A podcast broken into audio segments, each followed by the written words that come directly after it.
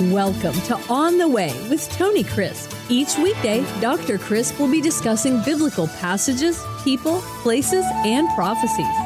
Tune in daily to start your day right and deepen your understanding of how to better walk the way and enjoy the journey.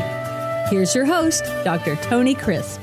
Welcome to On the Way. This is Tony Crisp, and this is the 365 Bible Reading Plan.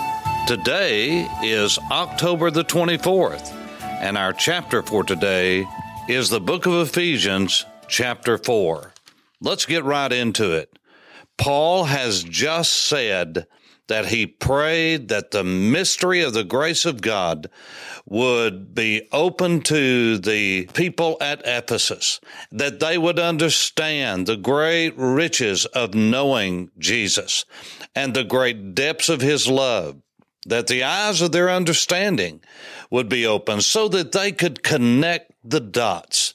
Now, he didn't say that very phrase, but that's what he's praying for, that it'll all make sense to them. Because sometimes as we read through the scriptures, it gets to the point to where we don't know whether we're coming or going because we are distracted in our thoughts and minds. And it's hard for us to remember that these letters like Galatians, Ephesians, Philippians, Colossians, Philemon, that these were read all at one time. And what we do sometimes is we get caught up in this verse or that verse, and we get sidetracked on this, and we forget the big story. Paul is writing of the magnificence of the grace of Almighty God how that God, in his great foreknowledge and great wisdom, knew everything from the beginning to the end, the end before the beginning ever happened. And that we can rest in that. We can have peace in that and know that even in our disagreements, there has to be a bond, a binding together of unity because it's not about all of us as individuals. It's about the church of Jesus. It's about the kingdom of God. It's about the body of Christ, the bride of Christ, the building of Christ. And this is why over and over again, these analogies of unity and of fellowship are used. And so Paul said after he had wished for them and prayed for them and expected from them to walk with God. He says, I therefore, the prisoner of the Lord. Here again, this is not some analogy and some ethereal thing that somehow he is taken prisoner and captured by Jesus. Of course he is. But he's a literal prisoner. He is a prisoner in Rome when he's writing this. I, therefore, on the basis of all that he said to us, I, the prisoner of the Lord, beg you, exhort you. That's the word. I urge upon you to walk worthy of the calling to which you were called. And this is the idea of rising to the occasion, rising to the expectation. What is the expectation? That Jesus has bought us. We belong to his family. We are part of the bride of Christ. So therefore, act like it. And we are to do this not as cocky and overconfident and proud and arrogant, but with all lowliness, getting down low, staying low, with gentleness, with long suffering, understanding that everyone is not going to see something as quickly as we do.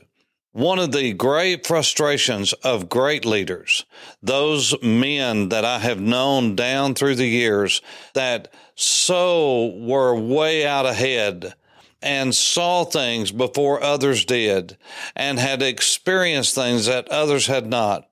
One of the things that they wrestle with constantly is this concept of being long suffering. The word is macrothumia. Macro, of course, is the idea of big or long. From a metric standpoint, it would be a slow, a long thumos burner. That means they're long fused.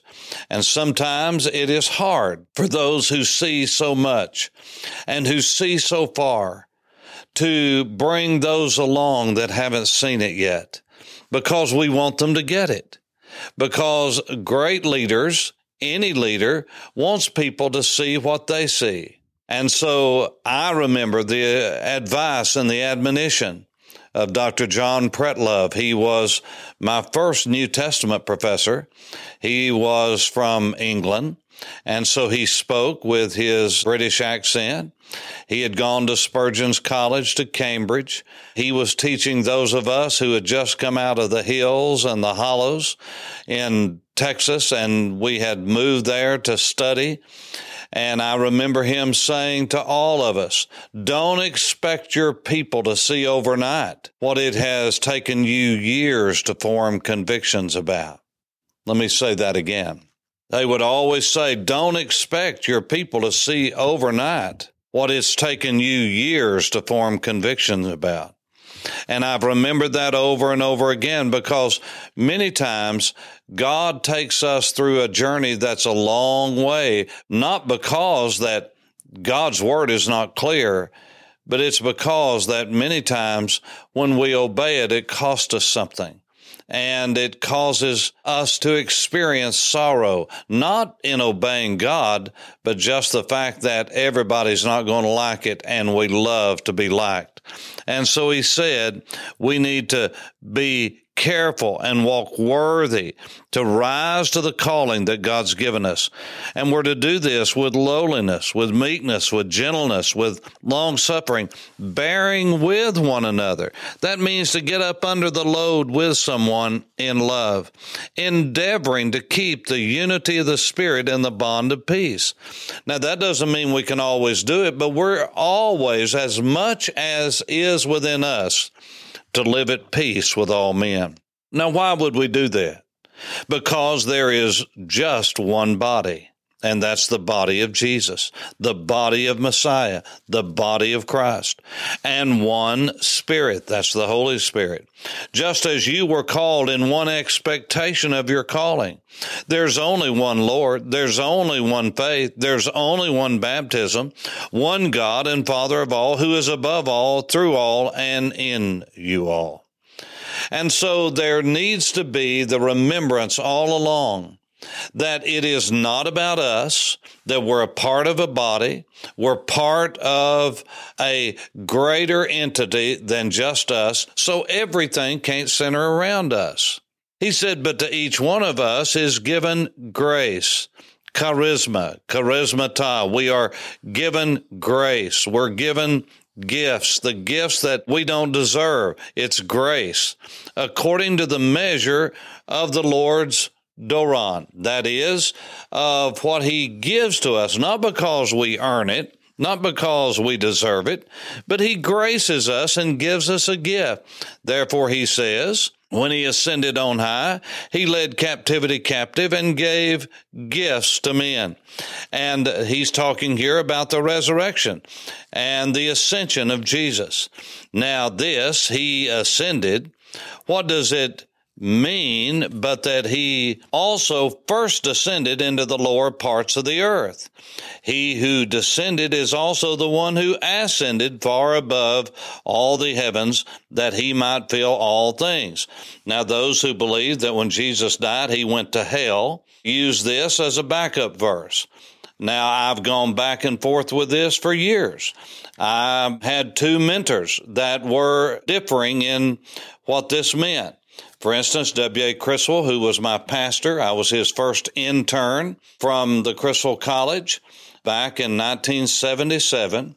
He believed that Jesus died and went into hell and that he took the keys from Satan himself of death and hell.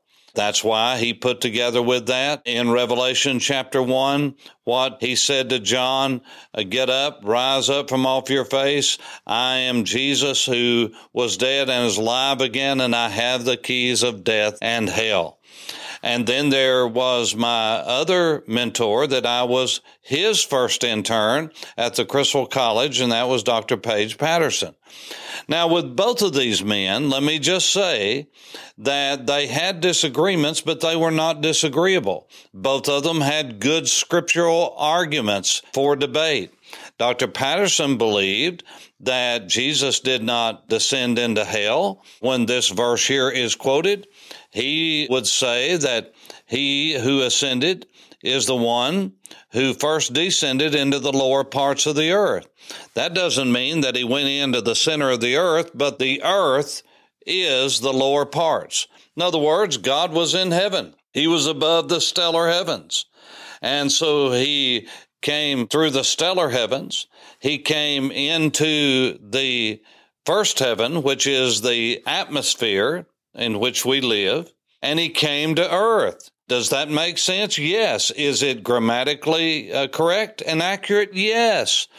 And so this is one of those passages that linguistically, grammatically, syntactically can either go this way or that way. And so, which is right? Well, we'll find out when we get to heaven, but it's not something you need to fall out with someone about. But you see, in the West, we are so into our own interpretation that people say, well, I wouldn't fall out with somebody about it. And then they fall out with somebody about it. Now, they wouldn't come at it from that angle because they would look like the chumps that they are. And so they'll find another little something that's wrong so that they can pile up on somebody. Now, I'm just telling you this because I'm around pastors and theologians and pastors and academicians all the time. What happens is it's almost like what they accuse church members of sometimes, and that is they can't come at you with one thing because it'd be too petty and so they'll wait and sandbag until they can find something that they can come against the leader for and be more justified in their minds of doing it. What I'm saying to you is when you look at this verse and you say, what does it mean? Well, there's two basic schools about this and which one is right. And I say to you, you'll find out when you get to heaven. I believe because people will say, well, you didn't tell us where you stand on this. I do not believe that Jesus went into hell. I believe descending into the lower parts of the earth is not that he went into the center of the earth and went below the grave and that hell is at the center of the earth. I don't believe that. I believe that hell is a special place prepared for the devil and his angels, just like what the Bible says. And I believe the lower parts of the earth here, linguistically, grammatically, is talking about when Jesus came to earth and he ascended far above principalities and powers when he ascended to heaven. And so I first started believing like Criswell, and then I started believing like Patterson. You say, well, you're the Pattersonian school. No, I think what I'm doing is just as I learn to exegete the scripture more and more, that a man changes sometimes in these areas that will never, never know the truth until we get to heaven. So if somebody says, Well, I believe Jesus went to hell, I say, Well, that's all right. You give yourself a pat on the back and a sugar cookie, and I hope you don't fall out with me if I don't believe that. And so there are passages that would have us to have a tendency toward that. I know those passages and I believe that for a while. I don't believe that anymore. Does that mean I've gone liberal now? Quote, end quote. No, no, no. I mean, you got to have a wild imagination to think that I'm, quote, liberal, end quote. And so I just don't believe everything that some uh, toe the line and make me want to try to toe the line to believe to be a conservative or a fundamentalist. I believe in the fundamentals of the faith, but I don't want to be associated with many that are called fundamentalists. You know why? They're crazy. And so I just want to be known as a Bible believer. And if I don't believe the Bible just like you, well, let's just shake hands and go on to the next subject because we'll probably agree on 98, 99% of things, but we might disagree on something else. And this is where conservatives many times go astray is they're so interested in everybody believing 100% just like they do or they're going to split away from them that we've just split ourselves into oblivion. And so the apostle Paul goes on to say that he's given gifts, not gifts as in gifts to individual, but the individual is the gift. And he himself, that is the Lord, gave apostles prophets, evangelists, pastors, and teachers. These are not gifts given. That is, there's not the gift of the pastor, the pastoral gift, and the teacher gift, although there is a gift of teaching. But not in this context. He doesn't give the gift of an apostle to someone or uh, the gift of an evangelist to someone or the gift of being a prophet to someone, although there is the gift of prophecy. No, in this context and in this verse, the apostle is the gift. The prophet is the gift. The evangelist himself is the gift. The pastor teacher is the gift. It's not these gifts given to men. The men themselves are the gifts. That's what it says. That's what the text says. Now, why would God give the gift of a person who is an apostle, the gift of a person who is a prophet, the gift of a person who is an evangelist, the pastor teacher gift? These are people gifts, not gifts given to people, but the people themselves are the gift. Why would he do that? For that gives you the reason or purpose for the equipping of the saints for the work of ministry, for the building up of the body of Christ till we all come in unity of the faith and the knowledge of the Son of God. God gives gifts to build up the body. He gives individual gifts to people who are his children. Everyone is a gifted child. God gives gifts to believers, to followers of Jesus. But in this case, the individual themselves, the apostle is the gift. The evangelist is the gift. That is, they themselves, not gifts to men, but the men are the gifts. The gift of the evangelist, the gift of the prophet, the gift of the apostles, the gift of the pastor teacher. These are men that are placed in the body of Christ to build up the body of Christ. It's not about them. It's about building up the body. Why? Because God has equipped us so that we can equip others.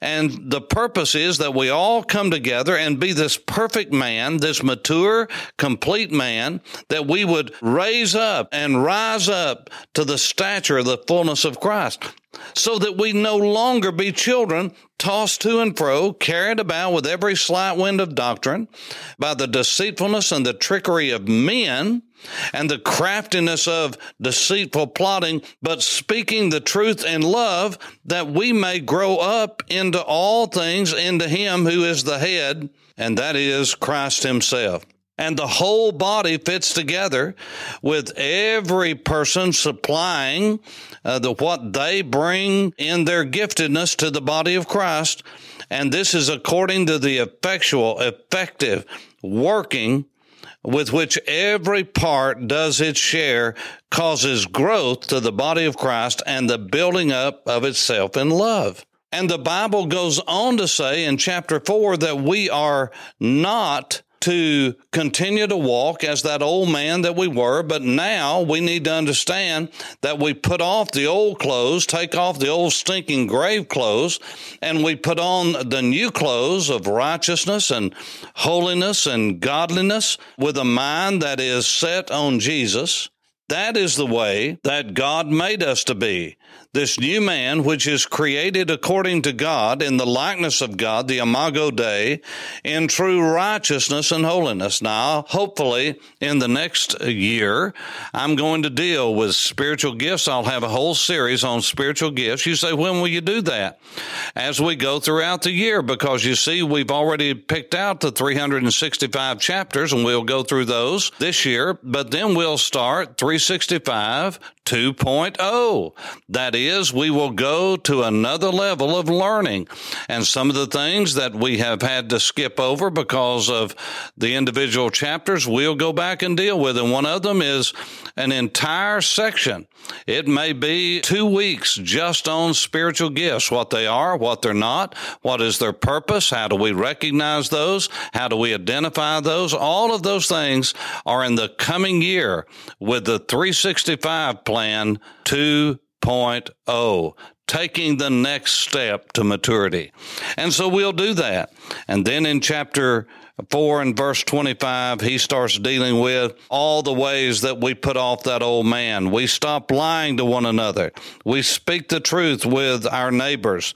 And we have to realize that we're members of each other. We're not going to be angry and sin There's times when we are angry, but anger, even righteous anger, is such a volatile emotion we can't handle it. Only God can handle it. So he says, don't stay angry. Don't even let the sun one day go by without dealing with anger. Don't let the sun go down on your wrath because if you do, you're going to give an opportunity for the devil to get a foothold in your life. And a foothold is just a step away from a stronghold. And so he talks about let no corrupt communication come out of your mouth. And that doesn't mean cursing. Of course, we don't need to do that. This is speech that tears down another, but building one another up in love. Don't grieve the Holy Spirit of God. And then he talks about putting away all this bitterness and wrath and anger and clamor and evil speaking. Put it away and be kind to one another, tender hearted, forgiving one another even as God in Christ has forgiven you. Well, that's enough for today. As we walk on the way, this is Tony Crisp. Thanks for listening to On the Way with Tony Crisp. Tune in every weekday for information on biblical passages, people, places, and prophecies. Fridays are for your questions. Email your questions to questions at tonycrisp.org, then just listen for your question to be answered on Friday's podcast. That's questions at tonycrisp.org. Thanks for listening and have a blessed day on the way.